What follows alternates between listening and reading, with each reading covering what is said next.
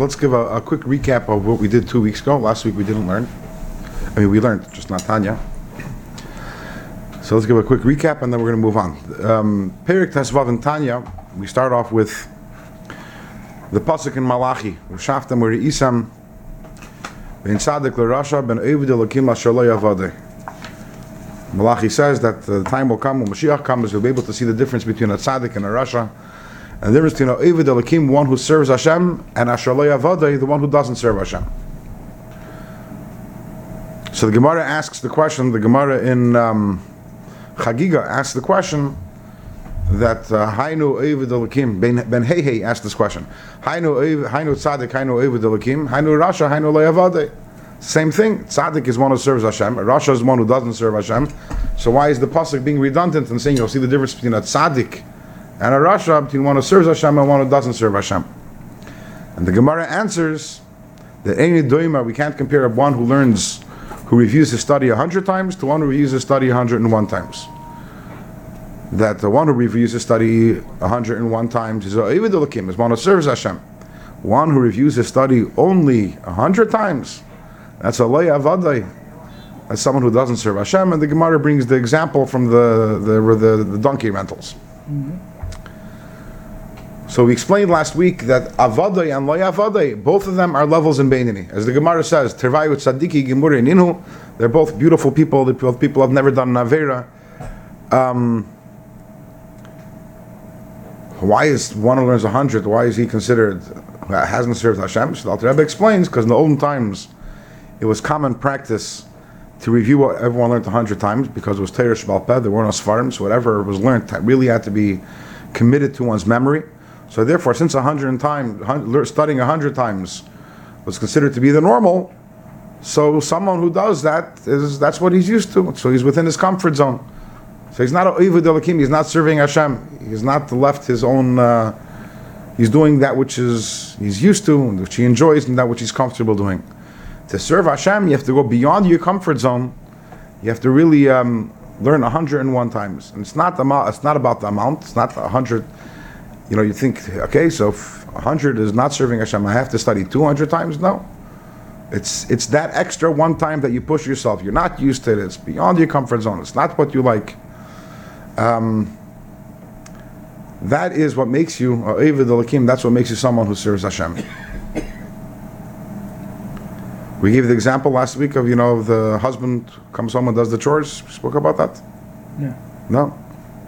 Imagine a husband who comes home every single night, and after a long day of work, and sta- it's a standard. He comes home and for an hour he helps, does the chores. He washes some dishes and he, uh, you know, I don't know, folds some laundries, bathes the kid, Take the garbage out. takes the garbage out. Right? We can't uh, can't forget that. And then after the hour, he goes and sits down in his recliner, takes out a newspaper or whatever else it may be. Uh, if he's from, takes out a sefer, relaxes after a long day. One day he comes home and he sees that his wife isn't feeling so great. She looks tired. So he tells his wife, "Why did you go? Why did you go rest? Tonight I'll do my chores and I'll do your chores too. Two hours instead of one hour." That extra hour that of work that he does is worth more than all the hours you did before combined. All the hours. All that, right?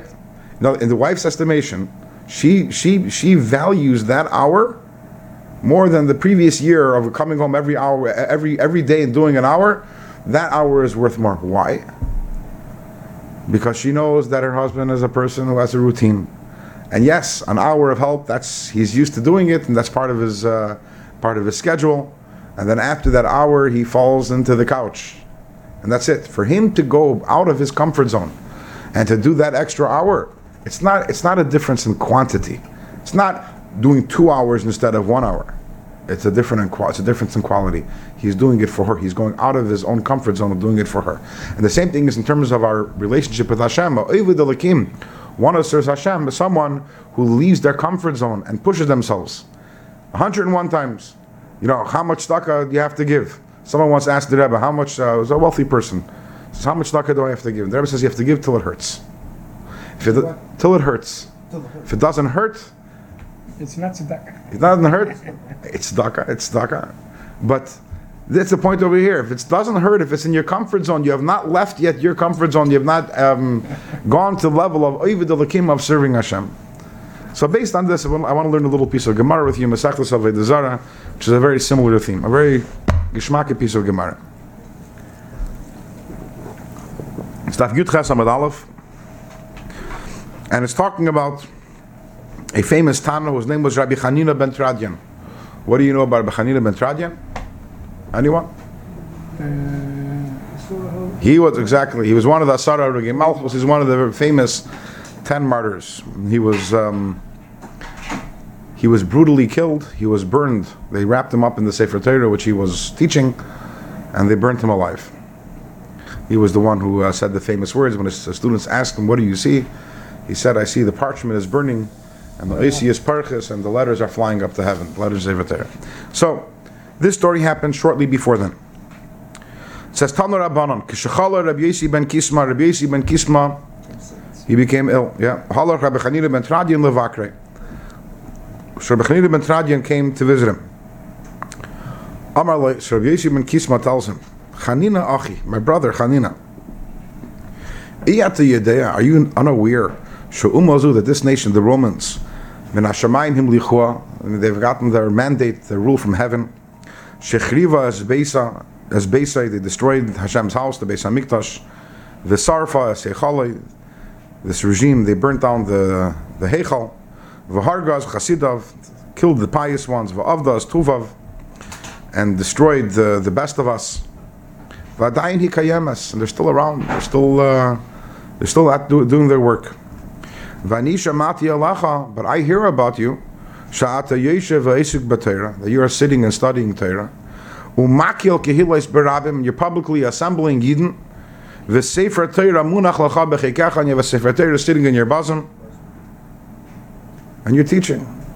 What's this about? What's this all about? You don't, you don't, you don't, you don't, you don't realize what the, what's happening? what the consequences are of this? Manalo.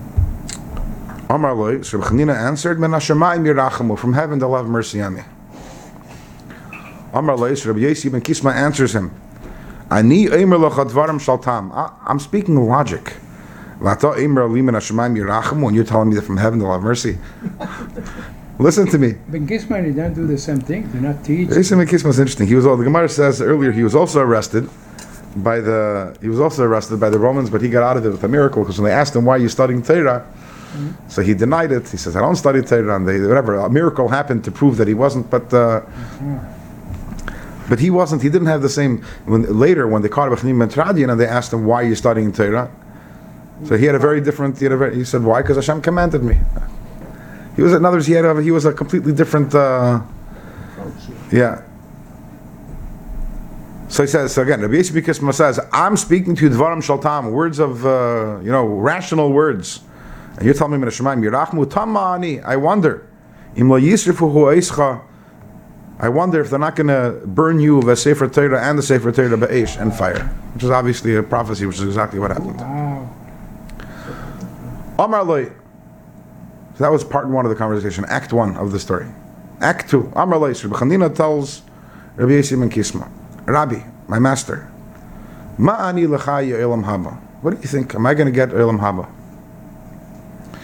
Amar loy. So Rabbi Yesi answers him, Klum ma'isa bal yadecha. Did you ever did you ever do anything good? Loy. So he answers. He says like this, yeah, I did want something good. He says, what happened? It happened once Moishel put him this chalfuli b'Moishel's tzedakah. That I once had mixed up the money of Purim with money of tzedakah. In other words, Rabbi Chanina was a gabbai tzedakah. In fact, elsewhere the Gemara says that you should not give money to a tzedakah fund unless the one who is in charge of it is as trustworthy as Rabbi Chanina. He was a he was a gabbai tzedakah. So once he collected money to give out for Purim, to um, to tzedakah for the poor people. So he had one purse with the money he collected. Then he had another purse with his own money for his own Purim meal. And he went to buy his own stuff for his own Purim meal, but by mistake, by mistake he took the the tzedakah money. Now, what was he entitled to do? Since it was a mistake, Take take from his money and put it by the. No, no, sorry. I messed up the story. I'm sorry. Sorry, when he gave out, sorry, when he gave out, when he gave out the money to tzedakah, I'm sorry, he gave out from his own money. That's what he mixed up, and he gave out his own money. So now, what's he entitled to do? He's entitled now to take back the money from the tzedakah because it was by mistake. He was intending. But he lacked the la'aniyim, instead, what did I do? I gave the tzedakah money also to the poor. So I gave both purses to the poor because instead of reimbursing, so that's my good deed. Amar loy, so Rabbi ben Kisma answered, "In kain if so, yehi chalki. May may my lot be like your lot, umegiralcha yehi girali, and let my uh, portion be your portion, and let, let your portion be my portion." This is the Gemara. We know that Nagadat is where most of the secrets of Torah are hidden, as I state. In Ein Yaakov, Reiv Seydus HaTorah genuzen by most of the secrets. This is a very strange conversation. You know, the first part of the conversation is sad, is tragic, but it's understandable. Because throughout our history, we always had that question to what extent am I allowed to go a Mesiras Nefesh in order to be able to do mitzvahs? We know that there are three mitzvahs which are Yehareg Val Yaver. Are three Averas, which we have to give up our life for in order um, not to transgress them. The three cardinal Averas. All the other mitzvahs, so it's actually a halachic debate. The Rambam, the Raiva, the Kesef Mishnah, is a person allowed to be Meiser Nefesh for other mitzvahs. So studying Torah and teaching Torah Berabim. So obviously Rabbi Yossi ben Kisma held, Rabbi Yossi ben Kisma obviously held that um, that he shouldn't be that he shouldn't be Meiser Nefesh for it. V'chai bahem. And Rabbi Chanina Metradian felt that you're allowed to be Meiser Nefesh. And again, Elu ve'elu divri elokim Chayim, and both of them held valid positions. But I have a question on this conversation. How we tell him, I can see that you be burned with the Sefer Torah. He's, it's too tough. Even if you see it, he doesn't have to tell him that. What's the issue? Good. The radio's on. Oh. Sorry, go ahead. I said, even if you see in the future that he's going to burn with Sefer Torah around him, you can't tell him that. He was trying to dissuade him. It didn't work. He was telling him, if you keep on doing this, is what's going to happen. That's the. He felt that he shouldn't be doing it. But you see, it's happening there, and he, he potach satan. It's a good question. That's, a, that's another question. Maybe the Mepharshim talk about it, but that's not what we're focusing on today. The question is the second part of the Gemara. So after this whole conversation, Rabbi Hanina turns to Rabbi ben Kisma and says, Am I getting a Yolam Haba? Which is itself is kind of a strange question. Considering that we know that uh, humility, anava, doesn't mean that you're in denial of who you are. And Rabbi Hanina definitely knew about uh, all the great things he had done, teaching Torah, Berabim, and uh, he was a Gabbai Tzedakah, as we mentioned earlier. I'm sure he had many, you know, many mitzvahs. Why is he so concerned about his Olam Haba? But that's not the strangest part. What does Rabbi Yosef ben Kisma answer him? Tell me, did you ever do anything good? What do you mean? This is Rabbi Hanina ben. This is the person who he had just now rebuked for, for, for putting his life in jeopardy for teaching Torah. Even if you disagree with that approach, even if you think that not, but obviously this is a person who is Meiser Nefesh for Limud Torah, and as I mentioned, is a great tzaddik. Rabbi Yosef ben Kisma definitely knew what kind of tzaddik he was. What do you mean, what kind of good deed did you do? telling him to answer your own question. Sorry? He's telling him to answer your own question. Okay, to answer your, and what did he answer? I just got, I gave tzedakah. I gave tzedakah. That's not. He found one incident that he did, and when Rabbi Yosef ben Kisma heard that incident, says, "In Cain, if so, now everything is good." It- It's just a strange story. Tzedakah tatzil mimavet. If I'm going to die with the Sefer But he was a gabbai tzedakah. He was giving tzedakah all the time. This one time. And listen, there's Shivim Panim Torah. There could be many answers, but I want to share with you the answer that the Alter Rebbe gives in Torah. era. The Rebbe says that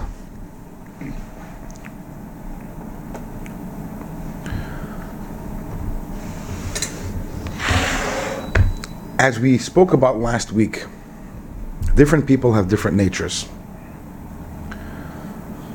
And some people by nature enjoy studying Torah.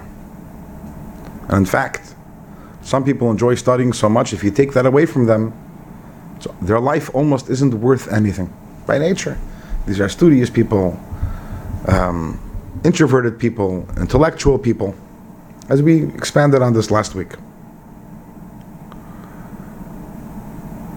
And the Alter Rebbe there actually talks about the Greek philosophers, who we also spoke about last week. And that was the question that Bchanina ben Tradin was asking. And it doesn't seem that the question was, am I going to Gan Eden or am I going to Gehenna? It was, I don't think anyone can figure a path for him to Gehenna. But his question was, Ma'ani haba, what kind of ilm haba am I getting? Am I really a servant of Hashem? Or am I really just within my comfort zone?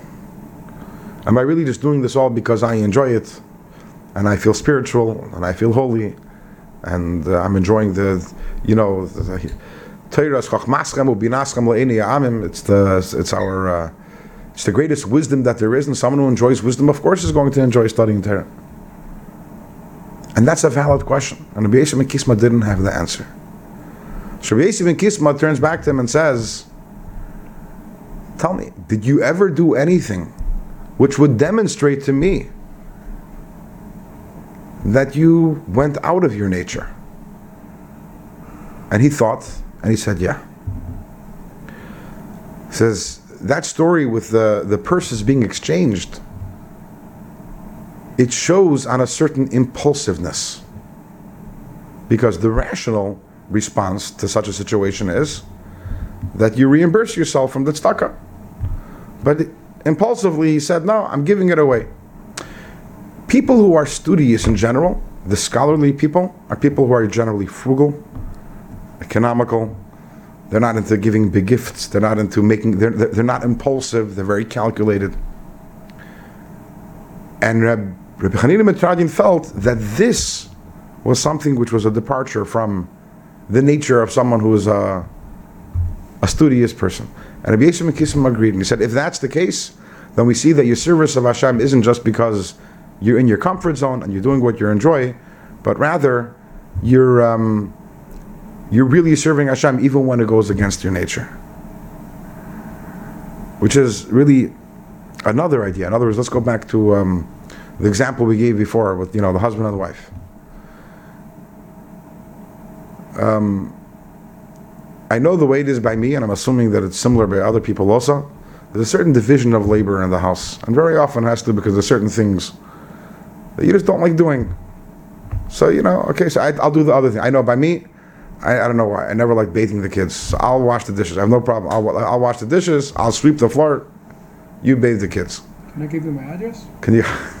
For what? For bathing the kids or for washing the dishes? It's the most beautiful thing to bathe the kids. Yeah. Okay. Change the. I, it's not a logical thing. It's just uh, I is. I'm- I have a feeling everyone has those things they just don't like doing. So I imagine the same scenario we mentioned earlier.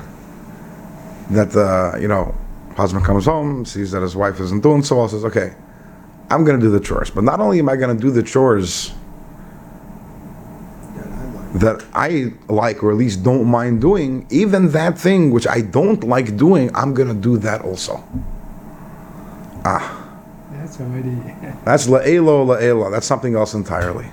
And that's really what, it, in other words, there's quantitatively going up beyond learning 100 times to learning 101 times. That's a quantitative leap. It's not qualitative. I'm just learning one more time. Qualitative is not only when I'm leaving my nature to serve Hashem by doing a little more than what I'm used to, but I'm actually also going to a completely new area, an area where I'm uncomfortable with, and I'm doing that for Hashem also. And that is the point of this Pedic that we're learning over here, the idea of the importance of being a Ovid Hashem, the importance of serving Hashem. And serving Hashem means going out of our comfort zone.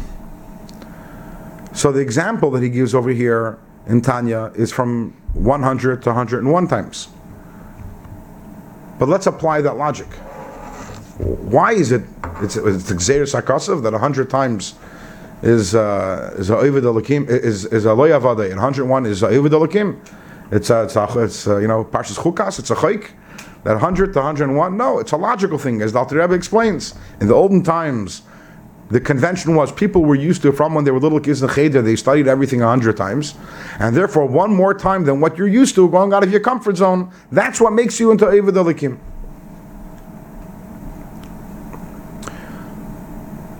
So what if I'm used to learning three times? Then what? How do I become a Elokim? Three times, a. Yeah, in other words, I, we don't live in the times of Hillel and Ben Hehe. We have today. I don't know if there's any yeshiva today where people were where the kids are um, taught to learn everything a hundred times. Okay. So let's say I'm used to reviewing something three times. Then how do I become a Ivid Elohim? Four times. I'm studying it four times. What if I'm used to studying zero times? Then how do I become a Ivid Elohim? One time. One time. Yeah. So let's say there's someone, I ask you a question. Let's say there's one person who's used to studying a hundred times. And he studies a hundred times. And I'm used to studying zero times. I'm equal to him. And I study one time. Who's greater? You, I'm greater. The one time. The one time. one time. Of course, you're effort you put forth. There's more serious now. So it depends. It depends what your measure is. That's really the truth. Is it depends what your you're right. But it depends what your measure is. In terms of if you want to know, Quantitative. In terms of quantity, and also how well I'm going to know the this uh, this thing that I'm going to learn. And if you want to know who to ask a shaila, you you know you want you want to know who, who's going to be your rav. Don't come to me. Go to the guy who learned it a hundred times. This is a person who's obviously a more refined person, a spiritual person. He's used to learning Torah everything hundred times. That's pretty amazing. But that's only one barometer. That's only one way of measuring. There's another way of measuring, which is in terms of serving Hashem. I went out of my comfort zone and I gave, and I learned, and he didn't. He remains within his mitzrayim, to use different terminology.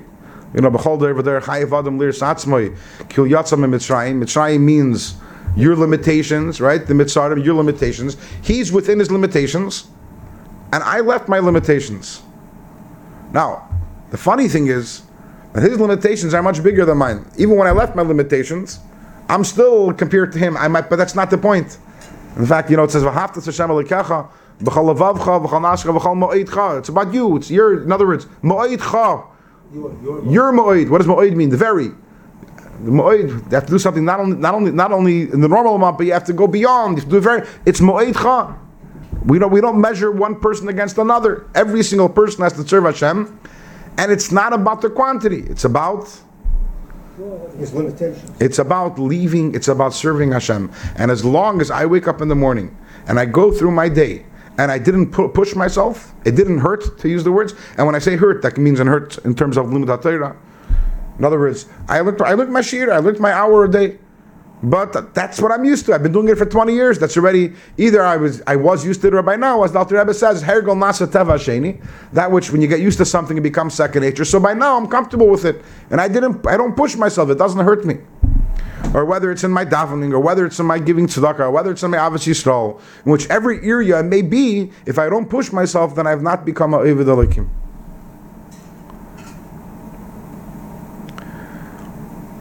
And this it's a double-edged sword, this idea, which to me is such a phenomenal yisoid in Avedis Hashem, such a phenomenal foundation.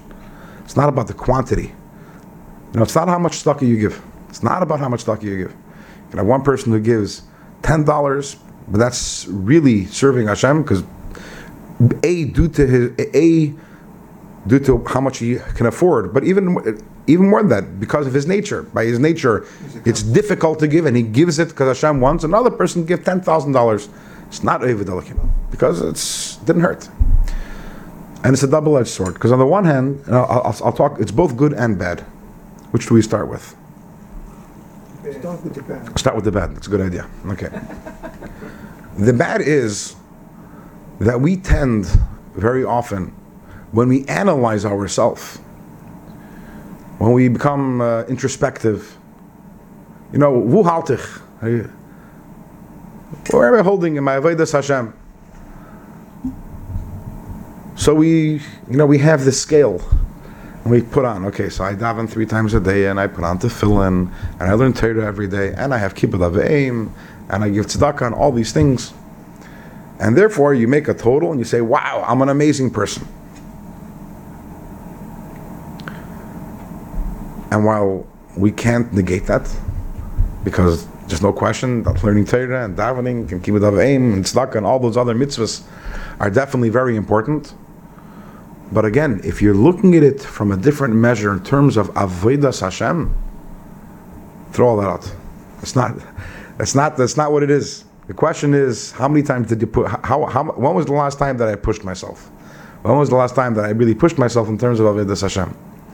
So that's the, you know, we have to really. I don't even want to say tweak because it's really overhaul the way that we tend to view ourselves and ascribe value to our actions. We have to realize that the value is when I'm there to serve Hashem. And by the way, obviously, when I learn the hundred and first time, this goes without saying, that validates the whole first hundred also. It's not just then, okay, so then the hundred and first time is the valuable time, but the first hundred is no. The fact that I learned the hundred and one times shows that the whole, everything I'm doing is to serve Hashem. That's not just about, that, when you push yourself, that validates everything that you've done beforehand also.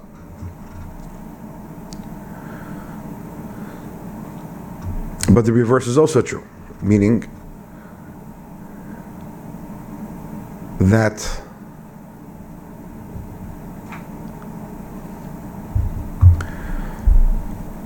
sometimes a person can be depressed and think they're very lowly and think that, uh, you know, uh, I barely learn, I barely daven, I barely do this, I barely do that. And then you think to yourself, for me to become the person that I want to be, oh my gosh, I have to really start learning so much and davening so much and giving so much and doing all those things. And the lesson from this Perek is that's not the point. Do one thing, push yourself. That's your service of Hashem. And as, the, as we learned last week, as the Alter Rebbe says, this time, the 101st time, which is more than what you're used to, which you're used to from your youth, Kulan is the equivalent of them all. Gabein is more important than all of them, with so much more strength. Liyas nikra Eivid Elikim, to be called Elikim, and that's. Uh,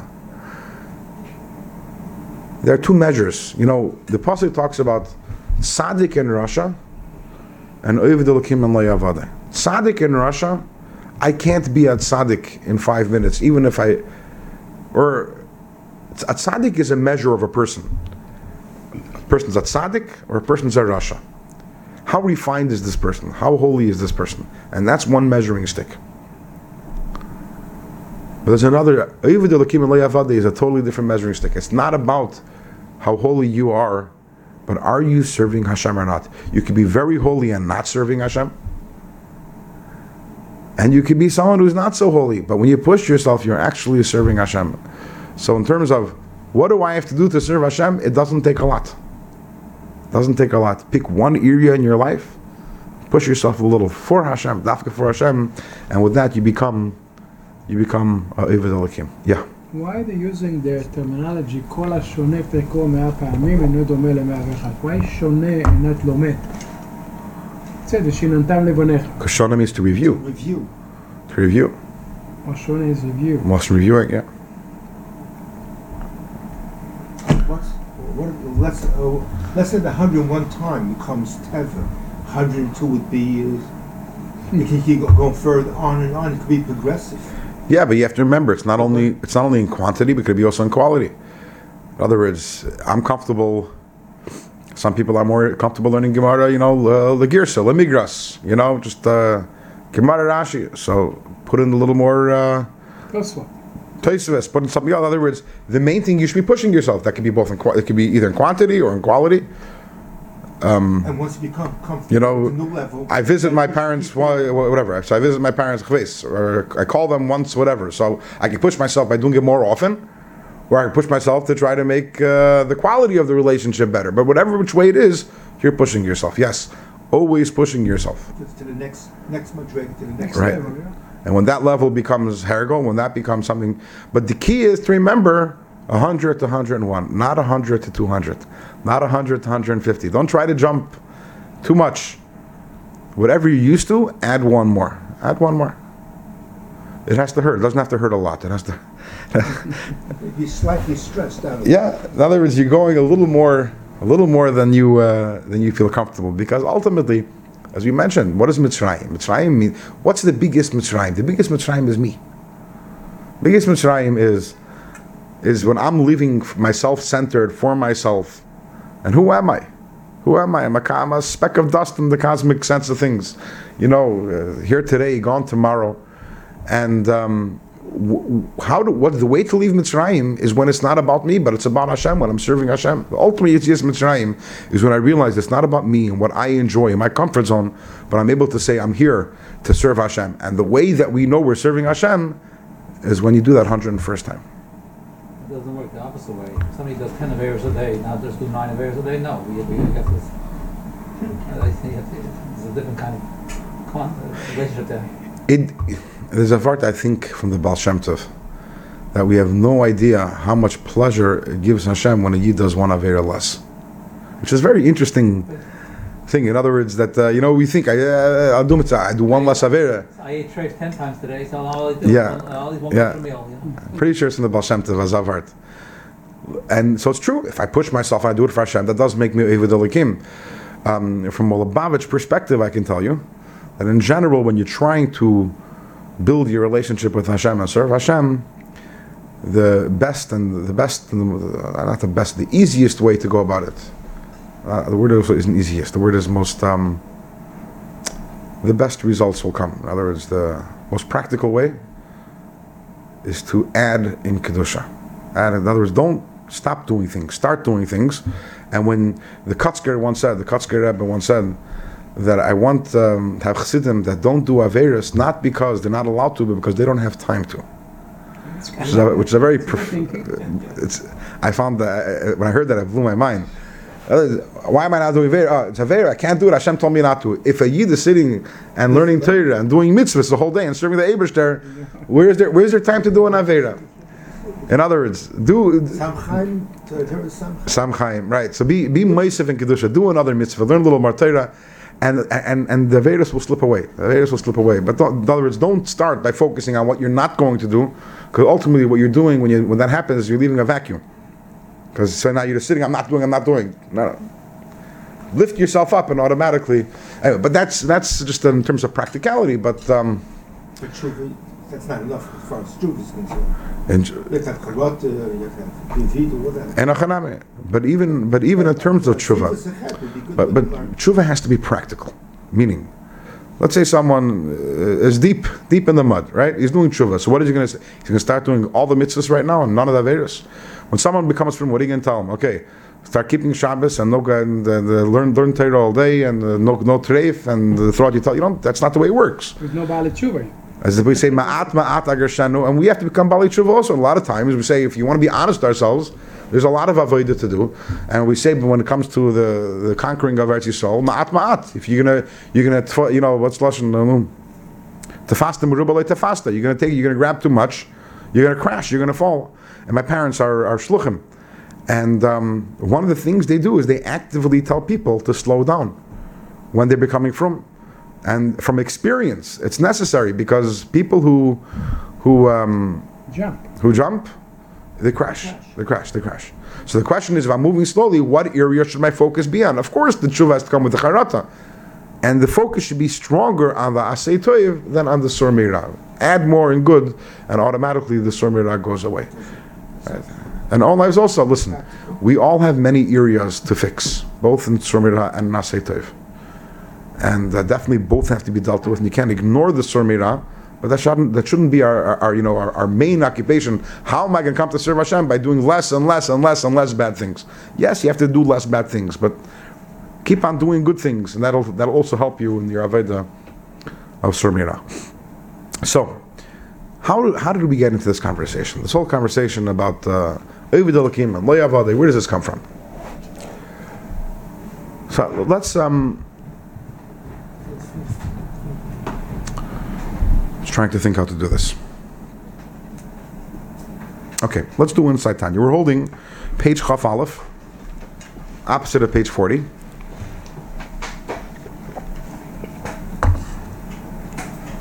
Three lines from the bottom, it says Mipnei.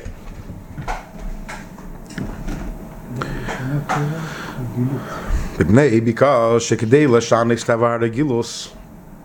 Why is it important to be Ovid Elohim? And why is studying that 101st time, why is that so, uh, much greater than everything else.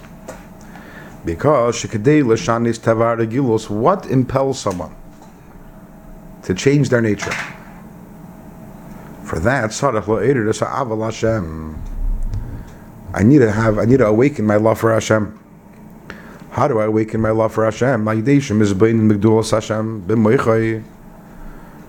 When a person thinks into the and contemplates the greatness of Hashem in his mind, which allows him lishlet ala teva shebechol asmali, allows him to control the nature which originates from the left side of the heart, the the nafshe bahamis hamali dam, left side of the heart which is filled with blood.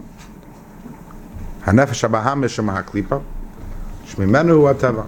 The nature comes from the nefesh bahamis. Nefesh bahamis is where my comfort zone.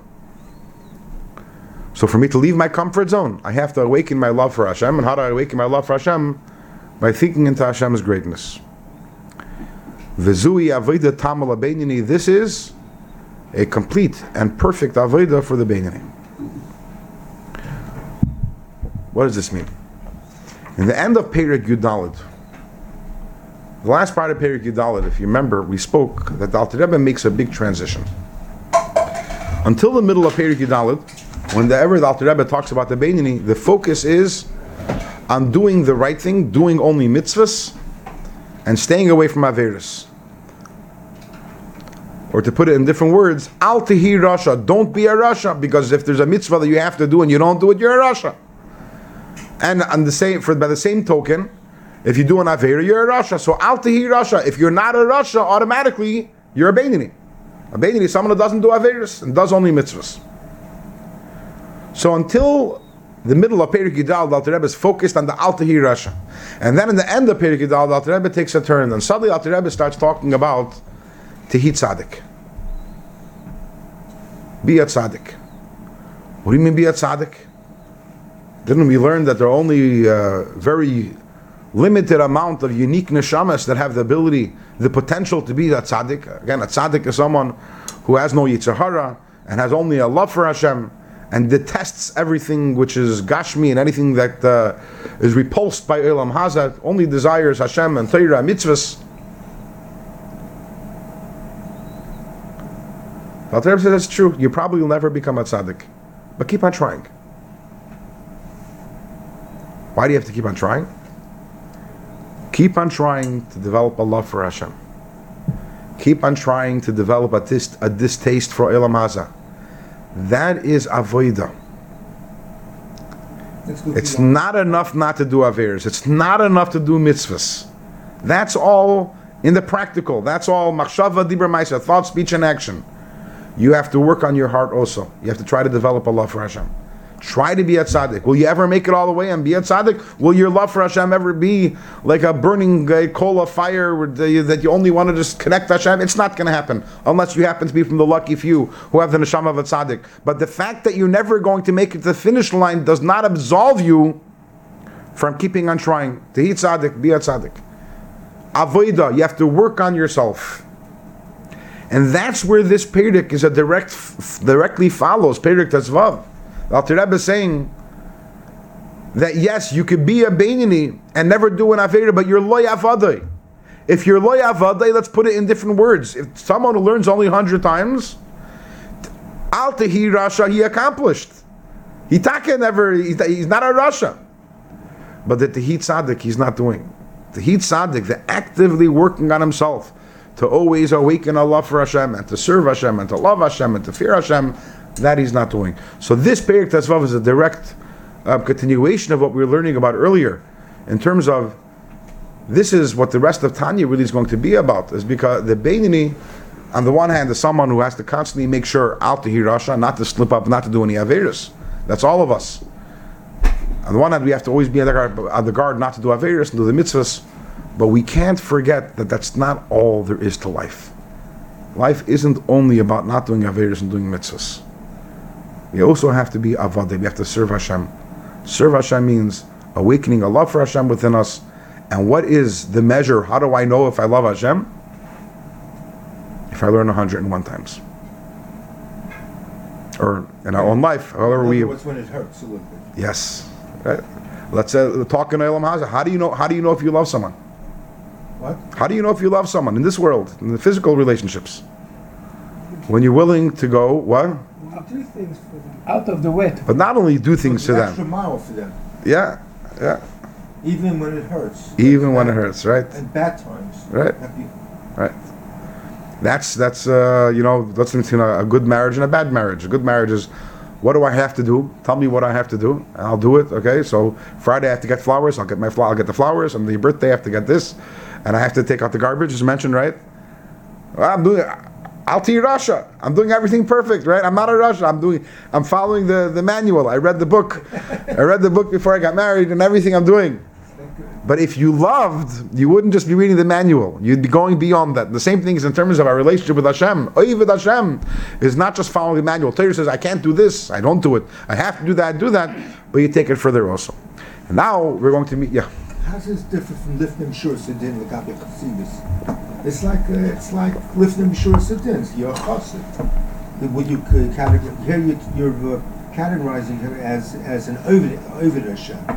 It's really a chassid Hashem. Because it's really lifting shur sidin. These are all related ideas, right? Lifnim Shur Sadim, definitely related idea. On the other hand, what if someone is, what that term- what if someone is used, over what if someone is used to uh, Lifnim Shur Sadim? And he has to take it further. That's, that's not. Then then his lifting sidin becomes even more. We mentioned we mentioned last week that oivid, the word oivid in Chassidus explained is related to the word ibud oiris, tanning leathers. That you take a leather which is which is rough, a hide which is rough, and you make it into uh, into sefer Torah. And that's what we're doing also with ourselves. And that's not a process of action. That's a process of really engaging in a relationship with Hashem and loving Hashem and going beyond our. Uh, since we're talking about stories from from Tanoim, it's another story which is a similar idea. Some, uh, probably probably somewhat famous. I believe it's in Masechtas Brachas, where it says that Rabbi Yochanan ben Zakkai, before he passed away, so he told his Talmidim, he was crying, and his Tal- Talmidim asked him, "Why are you crying?" And he said, "Eini yedeya be'eza derech melichin oisi." I don't know which way I'm being led. I don't know. I'm going to Gan Eden, going to Gehenim, which is actually kind of similar to what uh, Rabbi Chanina ben Teradion says. But there, he's more explicit. Actually, he was like, because one way leads to here, and what he and goes and describes the one way of Gan Eden, the one way of Gehenim. And here too, the Mepharshim asked the question: How could he not know where, which way he's going? Some say those who want to, I don't know if it's, I don't know if Mepharshim or more the modern day people, they want to attribute it to his choice that he made to to give up on the Beis Hamikdash and instead um, to establish yeshiva in Yavne and his famous encounter with uh, what was the name of the king? No, uh, Vespasian. That Masechtas Gittin, which not all the Chacham agreed with him. In other words, even the Gemara brings down that there were there Chacham who thought that um, he made the wrong choice. So maybe he wasn't sure if he made the wrong, the right choice. Although obviously his history vindicated Rabbi Yechon ben in the strongest way possible.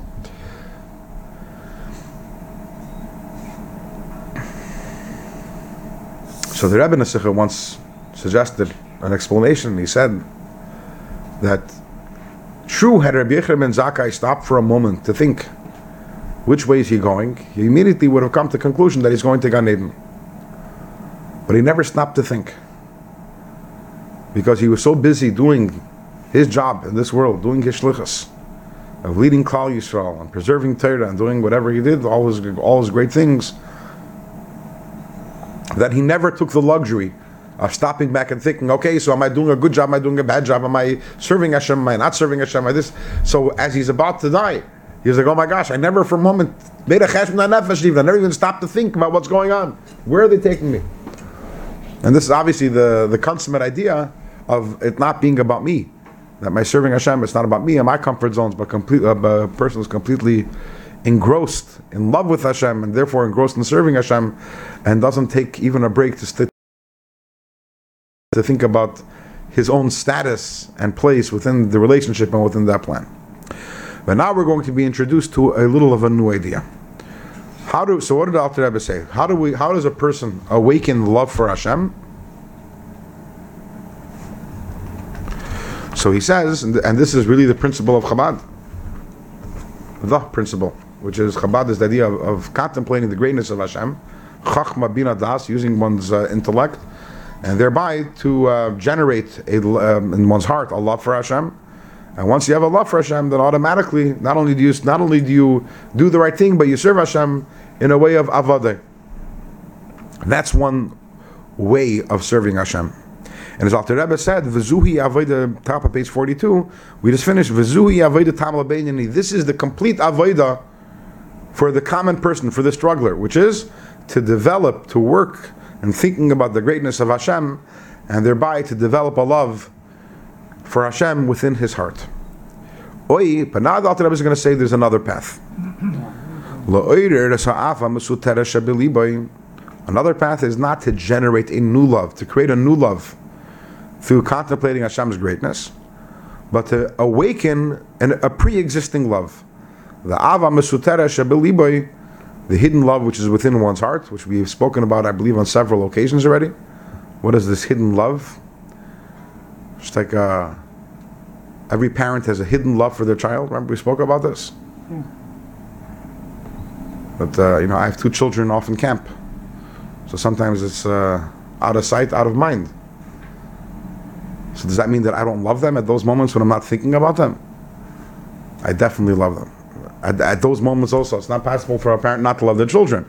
But the only thing is, at this moment it's hidden. But at any moment it can, it can, uh, can surface and burst into fire. The same thing is every single yid has a love for Hashem, and this love merely has to be awakened. Limshel al yada through awakening this hidden love to be able to overcome and overpower Allah teva shabachal asmali over the nature which is in the left side of the heart. Shazun nikra gamkein avoda. This is also considered an avoda lihilachim mateva v'hayetzer to battle with the nature and the yitzhara aydei shema'erid avam suteres belibai through awakening the hidden love in one's heart. Ashenken kashein milchama klal, as opposed to when a person doesn't do any battle at all. Ein avazu mitzad The fact that you have this hidden love, the fact that you have it, that's not ein in the cross avidase klal. That's not you can take you can't take credit for that. In other words, the fact that you have a hidden love for Hashem, you can't take credit for it. That's not called avodas Hashem. If you work to awaken that love, so then that also is considered an avodah. What does it mean to awaken the hidden love?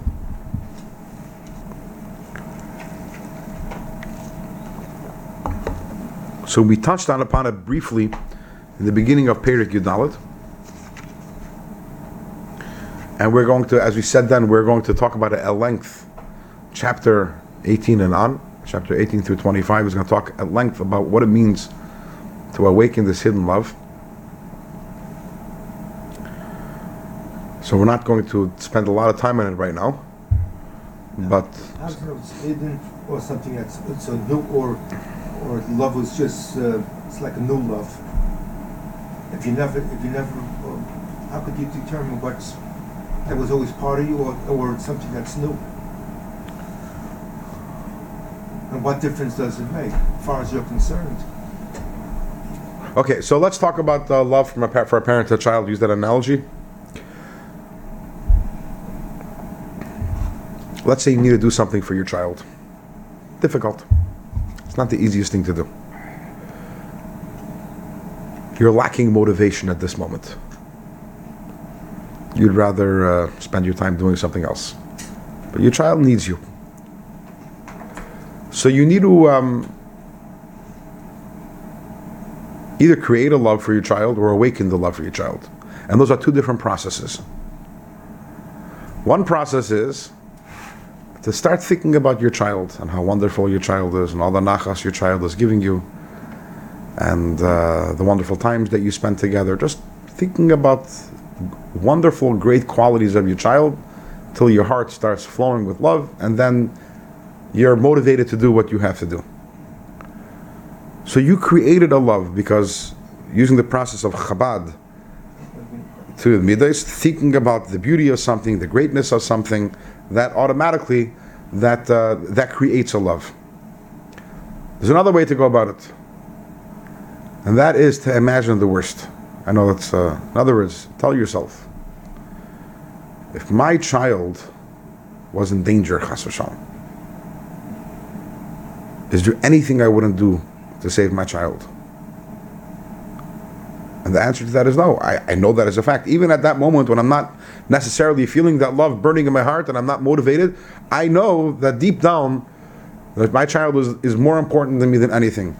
It's more important than my job. It's more important than my position. It's more important than my house. It's more important than my car. Whatever, anything that you could say, my child is more important. Proof being that if I had to choose between my child and my job, or my child and my and my house, there's nothing that I would choose over my child. So here I am, sitting in my living room, and I'm just being lazy instead of doing something for my child. One second, but my child is the most important thing to me. And that thought motivates me to get up and to do something for my child. What's the difference between the first thing that I described and the second thing that I described?